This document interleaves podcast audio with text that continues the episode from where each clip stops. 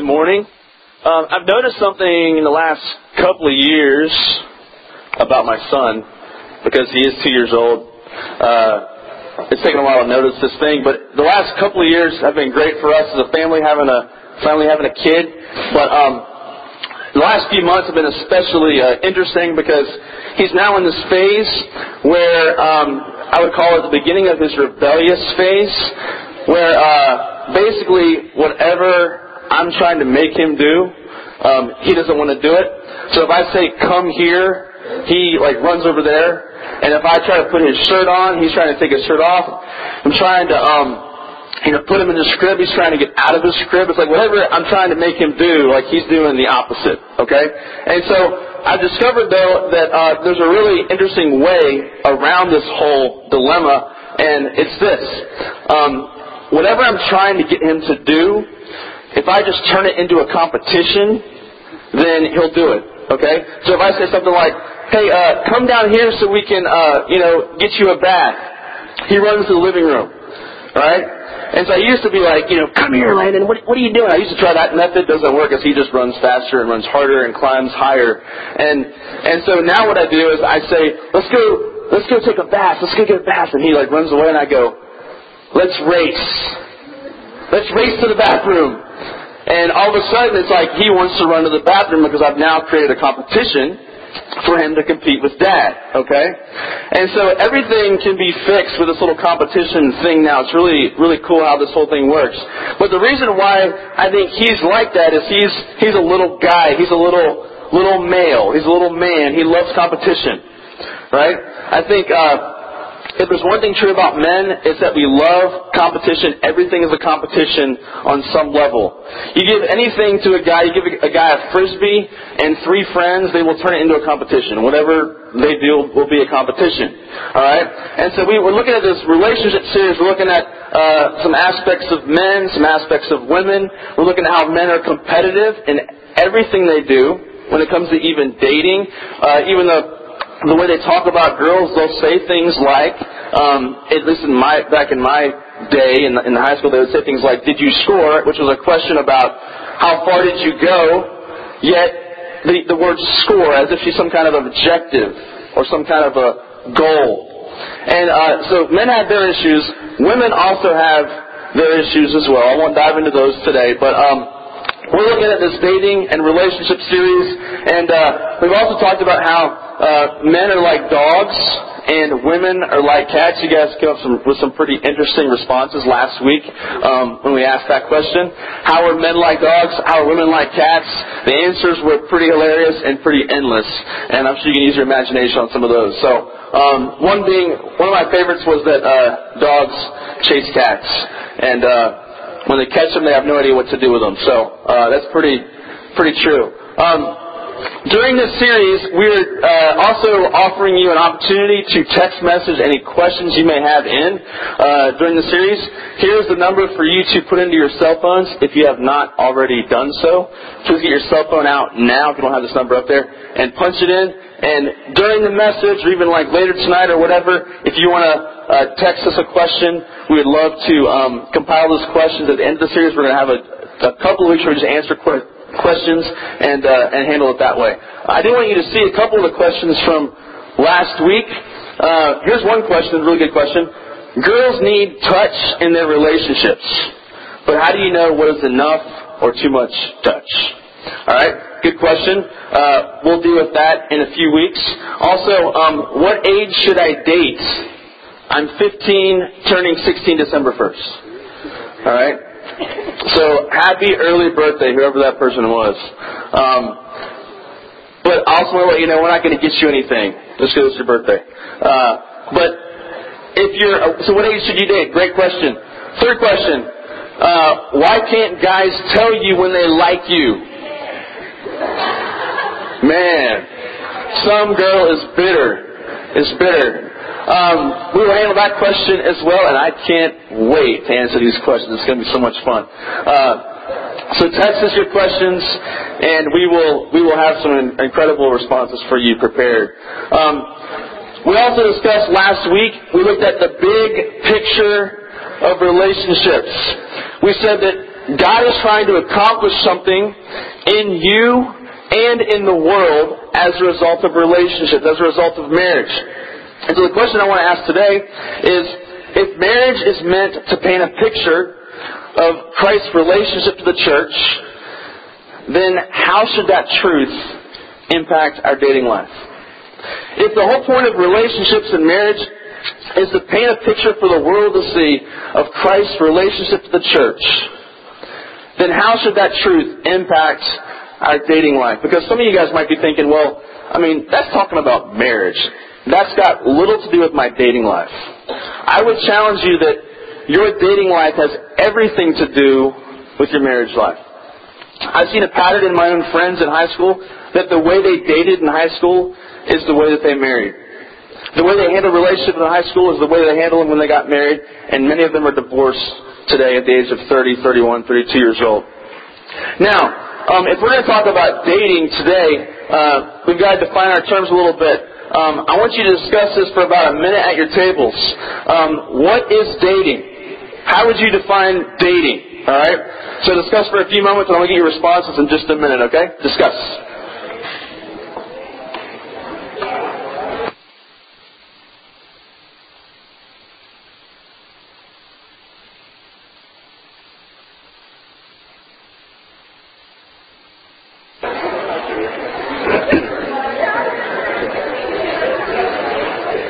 This shouldn't take too long because it's pretty straightforward. But uh, how would you define dating? And if you have a good response that you want to share with everyone, feel free to raise your hand. I'll come to the microphone. Come to you with the microphone. Any responses? How would you define dating?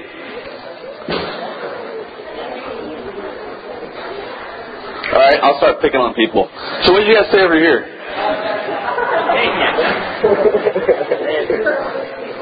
Do I need to come with the mic, Dave? No one understands it. Well, just try the rest of us. Uh, well, I don't think anyone else can understand it, but that, uh, since marriage is supposed to be the picture of Christ's relationship to the church, then your dating life should be the outline of the picture. Okay. Uh, yeah. That's that's going in a good direction, I guess. Yeah. Um, I was surprisingly uh, deep I mean, not for me. I'm, I'm saying for your table, though. That's good. Um, all right, who else? How do you define dating? Maybe I should save you guys for last. Yeah, go ahead, do that. All right, all right, back here. What, how do you define dating? How do you define dating? Going out with someone? Going out with someone. You can't use that doesn't make sense. When they ask you out and you say yes and you're going out with them? Okay, so you ask them out, they say yes, you're going out with them. Okay. All right, who else? Yes. I think it's kind of like, um, well, in dating, you're just trying to find somebody you're compatible with and someone who has like um, the same goals or the same um, aims and like you're in God, relationship with God and like basically a relationship with you. So I guess it's more just like um, seeing who you're compatible with really in God's eyes and everything. Okay. So you have a very, very interesting definition. Good. Yes. Zach? So my table came up with the idea that dating is when you take a girl for a ride on your big green tractor. wow. All right. Better be good. Uh, my group decided that dating is like eating an apple. Once you get to the core, you just throw it away. Why do I keep falling for that? Wow. Dave, you're going to be lucky to see your senior year. Seriously. Hey, girls, I'll let you know a secret. From the heart, the mouth speaks. Even when they're joking, from the heart, the mouth speaks. All right? Um, so as you can see, there are plenty of, uh, of definitions for dating. Uh, but when you think about what is dating, that's always a question that's on everyone's mind. Like, how would you define it? Like, whenever a guy and a girl are whatever, like the girl wants to know, okay, so are we an item? Like, what is this? What do you what do you call this thing that we do? You know, what is this? Right? And so he's always wanting to like define the relationship. All right. And uh, so so how would you define dating? Basically, for our terms today, it's gonna be really simple. Really simple. Listen up. If you are spending time with someone of the opposite sex and you both like each other, you're dating. All right. Now, I had some really uh, overly spiritual friends in college. They would do things like this, really stupid. They would be like, um, "Yeah, me and that girl, we're not really dating. We're not dating." And I said, "Well, do you like her?" Yes. Does she like you? Yes. Are you spending time together? Yes. But we're not dating. And I'm like, well, that is so dumb. Like, you're just talking about a word. That's all, that's the only difference, okay? And so, um, I made fun of my friends that did that kind of stuff. But, but for you guys, just so you know, if, if you're spending time with someone that you like and they like you, then I would say that's kind of like you're dating, alright? Because my guess would be that if you went and spent time with someone else in the same way, they'd be jealous. Right? And so even if you don't define it, there's still always unwritten rules, right? That you're that you're you have to adhere to, right? And so it's real simple. We're going to look at just sort of a loose definition of this whole thing as we unpack it the next two weeks. Dating has a really interesting history because uh, you may not know this, but dating is a pretty recent phenomenon. Um, uh, about 100 years ago, everything was completely different. Um, it, it was an issue of uh, basically, if you were a guy who liked a girl in the next town over, then uh, you may have to ride your horse over there and uh, and ask her father um, if you can meet his daughter and if you can court or date his daughter. All right, it was a real formal occasion. Um, he'd wear a suit, make sure it was nice and neatly pressed. He'd make sure he brought a little watch thing that hang down like right here maybe, and uh, and he would go meet this this girl's parents and and ask them if he could if he could pursue their daughter. And so they'd go into like a little nice room, probably called a parlor or something fancy like that, and uh, and they'd all meet and they would discuss this whole idea. And uh, I'm sure the interview would actually take place while the dad stared him down with a shotgun, like pointed right at him. Okay, like it was a serious deal. If they had messed with someone else's daughter, it was a big deal. All right, and so um, today, of course, uh, if you if you want to know what dating looks like today, it's pretty much like it runs the gamut. I actually heard about a story this past week where you can actually virtually date people, where you create like a a video game persona on the internet. You can like date someone online and actually meet later and you know and, and actually go on a real date with this person. Really strange, really weird people do that kind of thing. But there's a lot of different ways people date today as opposed to like a hundred years ago. Now, Dating is not mentioned anywhere in the Bible. So whenever the Bible is silent on something, we then look for principles that guide us in how we should do something. Okay, so um, even though the Bible doesn't actually mention the concept of dating or anything like that, didn't exist back then, uh, we still look for principles to, to go by when it comes to our dating lives. So what I'm going to do the next two weeks is I'm going to look at uh, 10 good dating questions to ask yourself as you think about relationship. We'll do, we'll do five questions today, five questions next week. The first one is this. Is the relationship consuming your life? You see, it's, it's natural to desire relationship, of course, we're created for that. Uh, but when a relationship occupies the place of God in your life, it becomes destructive. You see, when a relationship becomes ultimate, when it takes the place of God, God would call this idolatry. Exodus chapter 20 verse 2 says, You shall have no other gods before me. And God was not just talking about, uh, you know, worshiping a little uh, baby Buddha statue when he said that. Okay? It goes way beyond that. It goes beyond literal stat, literal idols. It goes to uh, functional idols. It goes to the kind of idols that you prop up inside your heart things that replace God Himself. So the question is, how do you know if that's you? How do you know if you're in a relationship right now, or you want to be in one right now? How do you know if you're allowing this thing to become an idol to you? Here's some questions to think about. Do you have to be dating someone to feel good about yourself? Okay? Thank you, Jasmine. This is a rhetorical question. You can just think about it. But if you want to answer out loud, you can feel free, and, and you know that's fine too. Uh, but do you have to be dating someone to feel good about yourself? Uh, I had a I had a, uh, a girlfriend in college. When I, I moved to Texas when I was 19 years old, um, I immediately began uh, dating this one girl named Rachel. Dated for like 10 months. Then we broke up. And I noticed after I broke up with her, there was this pattern in her life where um, where she must have dated about I think 20 guys over the next uh, two years.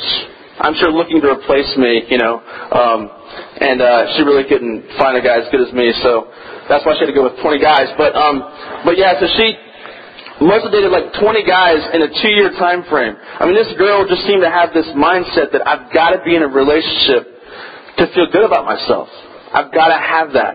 I've got to have that. And so, are you the kind of person that have you, have you left all of your friends? This will get some of you girls especially. Have you left all of your friends and replaced them with your, your boyfriend? Or for a guy, have you left all your friends and replaced them with your girlfriend? You see, some of you, I've seen the pattern in this room at times. Some of you don't have any friends. You don't have any friends. All you have is a boyfriend or girlfriend. You've made a trade. You've traded. And even if you're, listen to this, even if you're single, even if you're single, do you obsess over finding someone? Um, are you looking for someone to complete you, to fulfill you, to make you happy? If you're only happy in a relationship, then it's an idol. Are you someone? Are you someone who uses relationships to escape pain, the pain of life? You got a really painful home life, and so you escape to relationships to sort of get out of that, to find some kind of an oasis in the midst of your painful life. You see, this kind of person that I'm describing, this kind of person is what I would call codependent, and and like a tick on a dog, they suck the life out of people. They really do. I mean, they're so dependent on people that they they make people the god in their life, and no one can come through for them in that way. Even when they expect people to come through for them and fulfill something inside of them, they they in the end nothing can fulfill. Nothing can fulfill. And so this person is often depressed, lonely, self-centered. They worry all the time about relationships because their idol never ever fulfills them. The Bible talks about this concept that when you worship an idol, listen up.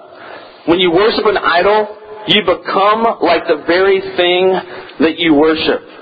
Okay? And so, if you think about it like this, when you worship a lifeless idol, if you're wanting someone else to fulfill something only God can fulfill, when you worship that, you're going to be just as empty as your idol. You're going to be lifeless just like your idol. Is that you? Number two, is the relationship keeping you from thinking clearly? You see, when, uh, when someone is drunk, they are not thinking clearly at all. Now, many teenagers, when they're in love, it's like they're drunk with love. Okay? And for some teens, uh, being in love is like being drunk. Like they're going down the road and they're like thinking about this other person, they're swimming all over the road and stuff. Like they just can't keep their mind on what they're doing, right?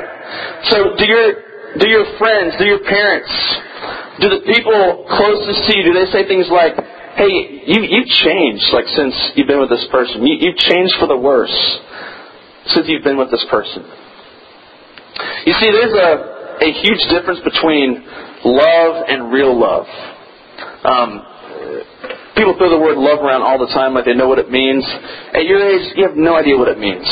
You have no idea what is being required of you when you use that word. You are too young to say, I love you, okay? In a relationship like that. You can say it to your friends. I mean, I'm not saying you can't be like, oh, I can't say that word. That's, that's where to draw the line. I'm talking about if you're in a relationship, you cannot say that word. You can't do it. Don't mistake romantic feelings for love. You see, there are three things that drive romantic feelings, and it's this emotions, hormones, and what I would call the spiritual vibe. Okay? I'll explain the third one since you know what the first two are, I'm sure. Emotions, hormones, pretty self explanatory. But the spiritual vibe, I would describe it this way ever been on some kind of a camp experience or a mission trip of some kind, and um, around the campfire, uh, there's that guy or girl that just they prayed a certain way or they said something really spiritual, and you just went, huh, that that that person is just really spiritually hot. Right? Like somehow you just you just feel instantly attracted because of some spiritual vibe that you got from this person, right? Um, I would also I would also say this that uh, guys can easily manipulate things in these kinds of situations. So, so what some guys will do is that they know a certain girl, uh, you know, likes the, the, the strong Christian guy, he'll play that role as long as he has to. He'll play that role. In fact, he might even come to you and say something like this. He might say, you know, I was, I was praying, uh, for like three hours last night. And I was praying about who I should pursue for a relationship and God told me it was supposed to be you. Right? And so no pressure, but if you want to obey God, then you need to go out with me. Okay?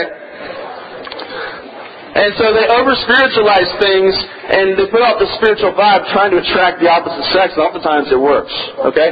So you've got three things that drive these romantic feelings. You've got emotions, hormones, and the spiritual vibe. Okay? Now, um, the weird thing about what I'm saying is that it goes counter to everything you're taught by our culture. Our culture tells you this about your heart. They say, follow your heart, right? As if you're like a dog being led around on a leash by your heart, just to go wherever your heart goes. Wherever, wherever you feel, go there. Right? They say, follow your heart. If I feel it, it must be right. Now, let me tell you this. You can only follow your heart if your heart is following after Jesus. You can only follow your heart if your heart has sold out to God and is leading you in a direction that Christ would want you to go in. That's the only time you can really follow your heart. You can't just listen to your feelings and your emotions and have those supersede what God wants for you. You see, for the, the kind of person I'm describing, their, their feelings have become their authority. God, the Bible, parents have been pushed to the sidelines, and in this person's life, their feelings are their authority. And so the moment that your feelings become your authority, you are in big trouble. The moment that your feelings take the place of God, take the place of people who have wisdom in your life, the moment that happens, you are in big trouble. You see, if everyone around you is telling you one thing and you're doing the exact opposite, you are not thinking clearly. Jeremiah 17 verse 9 says, The heart is deceitful above all things and beyond cure. Who can understand it? Jeremiah knew something about the human condition. He knew that, that in our heart, in our core, we are wicked, we are deceived, we are self-deceived. We don't just deceive other, other people, we actually deceive ourselves. And our hearts are the biggest source of self-deception. And you might say something like, uh, okay, uh, but, but thinking clearly, logic, reason, those things don't sound very romantic, right? They don't sound like, whenever you watch movies, they have this very mysterious, like abstract, ethereal, like view of love that love looks like just the, the best thing in the world, and it's all about feelings and like this hyper, hyper emotionalized environment. And so everything else is pushed to the side. Like if, if someone actually engages their mind, it's unromantic, right?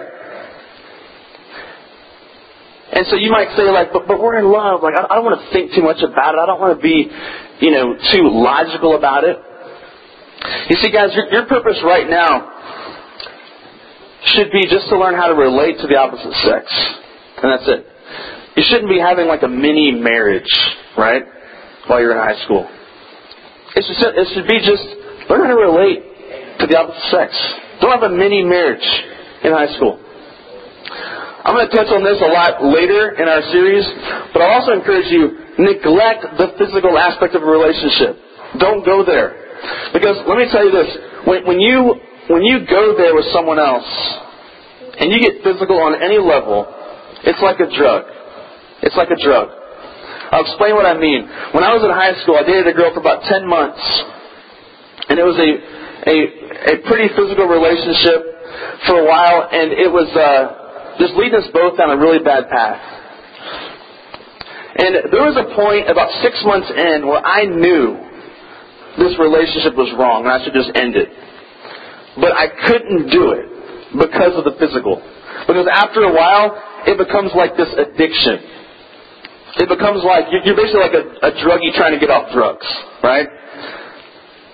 I mean, for a guy especially, it literally goes through a guy's mind. Okay, I know I should end the relationship, but I really enjoy the physical aspect of that relationship. I mean, we're wired for that, right?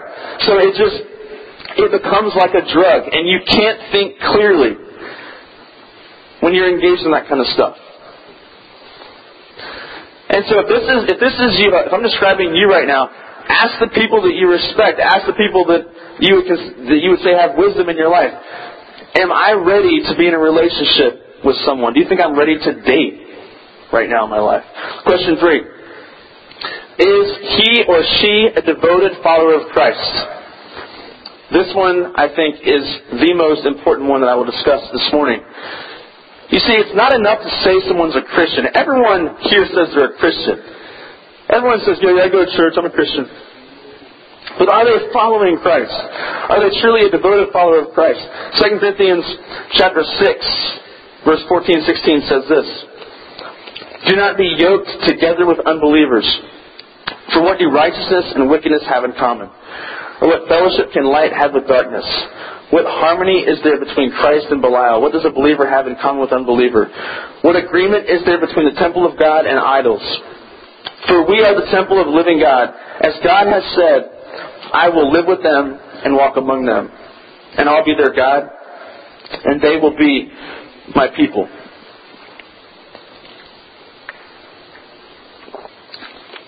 Now, this verse is not saying that you can't have Christian friends. We're not against you being in relationship with people that aren't Christian. We're not saying that. What it is saying is that you should not be in binding relationships with people, if you're a Christian, with unbelievers. Now this could be, this is definitely applied to marriage, and it's definitely applied to certain kinds of business partnerships, but it can also be applied to dating. Because as I said before, I think the way you date is, is how you're going to marry. And so here's the, the picture that, that Paul's trying to paint in this verse. He says, Do not be yoked together with unbelievers. Here's what he meant by that. You guys have seen the picture of, of, of uh, a couple of oxen um, plowing through a field. They have what's called a yoke around their neck, so they're yoked together. What they would do is they would find two oxen of similar strength. They had to be of similar strength because if they found a really, really strong oxen and a really weak oxen, it would make circles in the field, right? One's stronger, one's going to push the other one in this direction, right?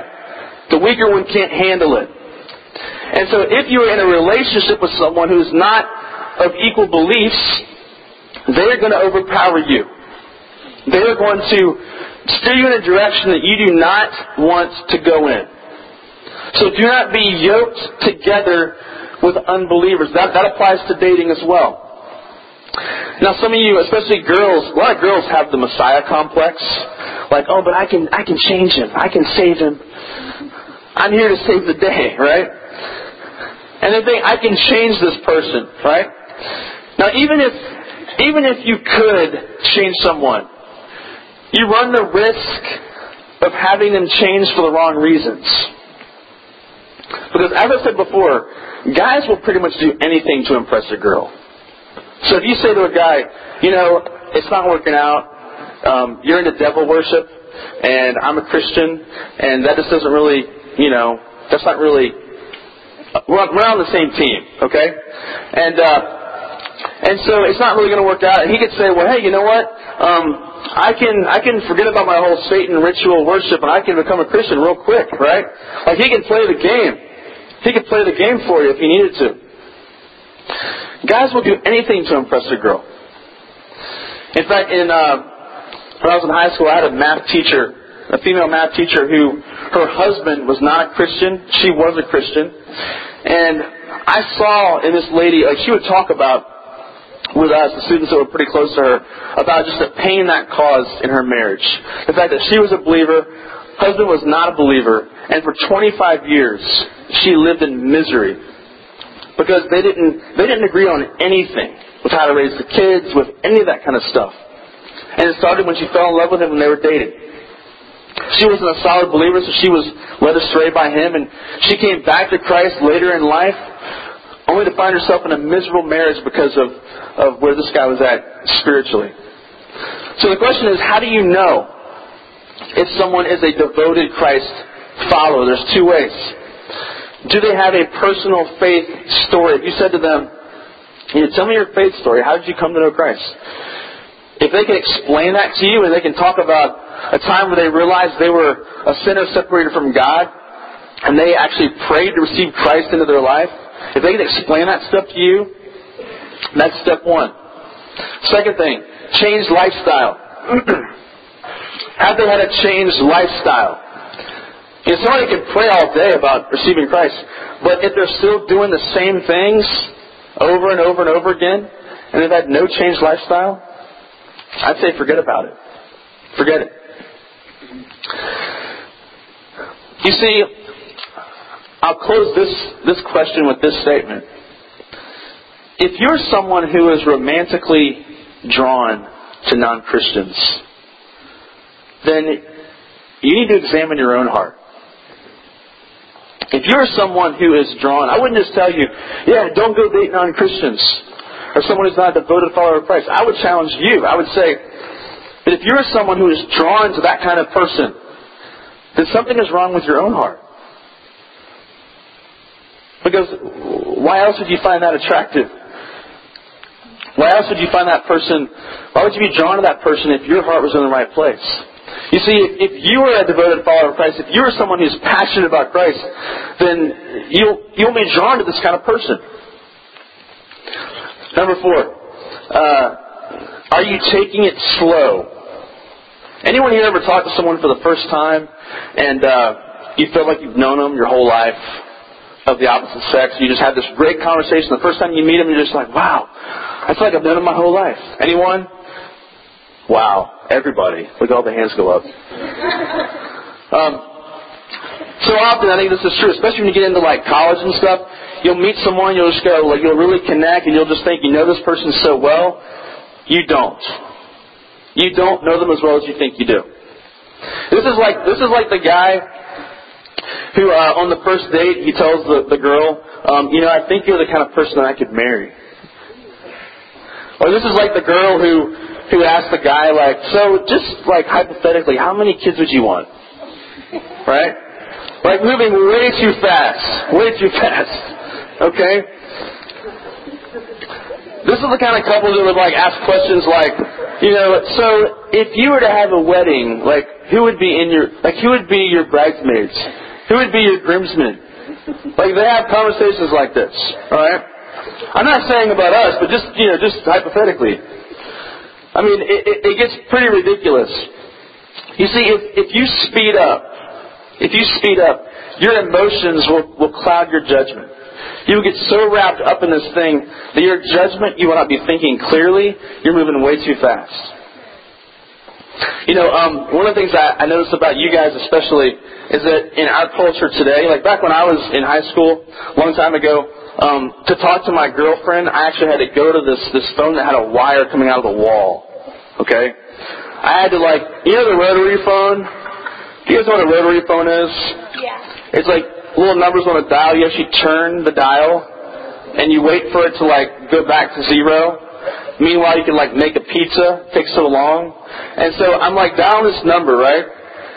It was long distance because I lived in the middle of nowhere, and so it cost like a dollar fifty a minute or something like that. So I could never even call my girlfriend in high school. Okay, and so once we left school, it was like I was like on an island far, far away. I couldn't even talk to her. I couldn't text her. I couldn't do any of that kind of stuff. Whereas today, it's like you wake up, you're like Facebook, Facebook, You're at school, text, text, text, text. You're at school hanging out. You go home from school, you're texting, texting, texting, texting.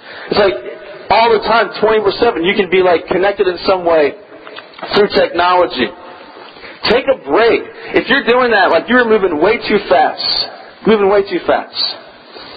Proverbs 4, uh, 23 says this. Above all else, guard your heart, for it is the wellspring of life. Now, this is not saying like you need to be, you know, like someone tries to talk to you and you're like, uh, don't talk to me. I'm guarding my heart. Like don't, I don't converse with people of the opposite sex. Stay away. Stay away from me. This is, this is talking about having a wisdom in the heart. This is talking about making sure that your, your heart is still following Jesus if you're going to be in some kind of a relationship. It's about taking wisdom into the heart. It doesn't mean you don't let people get to know you, but be careful not to do something really stupid in the process. So instead of, so a popular mantra in our culture is follow your heart. Instead of following your heart, God wants you to guard your heart. Make sure your heart is still following Jesus in the midst of your relationship. Instead of following your heart, you guard your heart. If you jump, and, and plus, I'll just end with this on this one question. If, if you are the kind of person I'm describing here, you're going to appear desperate. You're going to smother the person. They're going to get really annoyed with you, and they're going to break up with you. And you're going to find it difficult to maintain relationship as a result of that. Question five. Have you set clear boundaries? Now you might say, but I thought that relationships are supposed to be close and we're not supposed to have boundaries in relationships and, you know, we're not supposed to have like lines drawn in the sand with our relationships, are we? I'm saying yes, you should have lines drawn in the sand with your relationships, especially right now. There's two areas where you can go uh, violate boundaries, of course. Physical, obviously a huge one. And we're going to discuss this a lot uh, next week as well but physical boundaries. In other words, that you articulate in a relationship, hey, like I think this is sin. Like I think anything beyond kissing is sin. Anything beyond this is sin. That you actually tell, you articulate those things in a relationship. Because I'm telling you, if, you don't articulate those things and you both agree on those things, then you will fall. You will fall to temptation. It's, it's difficult enough as it is. But if you don't say those kinds of things, then if there's no boundary communicated, then there will be no boundaries. Physical, big deal. Emotional boundaries. Making sure that you don't become emotionally codependent on someone where they are everything to you. Emotional boundaries. Proverbs 4, uh, verses 14 to 15 says this. It says, Do not set foot on the path of the wicked or walk in the way of evil men. Avoid it, do not travel on it, turn from it, and go on your way. Basically, it is saying, stay away from stupid people. Okay? Stay away from people who are unwise, people who play the religious game just to have a relationship with you. Stay away from people who are a wolf in sheep's clothing. Okay? Stay away from them, people who violate your boundaries. Alright? Guys, we're going to look at five more questions next week. And so I'm going to pray for you, and uh, you can get out of here. Let's pray. God, thank you so much for uh, being a God who cares about even our dating relationship, being a God who cares about um, where we're at right now, even in high school. You care about how we live out our relationships. You care about how we um, carry ourselves in our lives. God, I pray that as we, as we think through these questions, that should hopefully uh, stir up some conversation, hopefully stir up uh, some thoughts in the hearts of, of these guys and girls in this room. I pray that if there's anyone in the room, God, that is, is, is not living according to your plan in their dating life, God, they'd be convicted by that. They would be um, drawn to you. They would really want to uh, guard their heart They'd want to follow you first and not follow their emotions. God, I pray that you would just give us wisdom as we deal with these issues. I pray you give me wisdom during the question time in a couple of weeks. And I would pray this in your name. Amen. Uh, if you're staying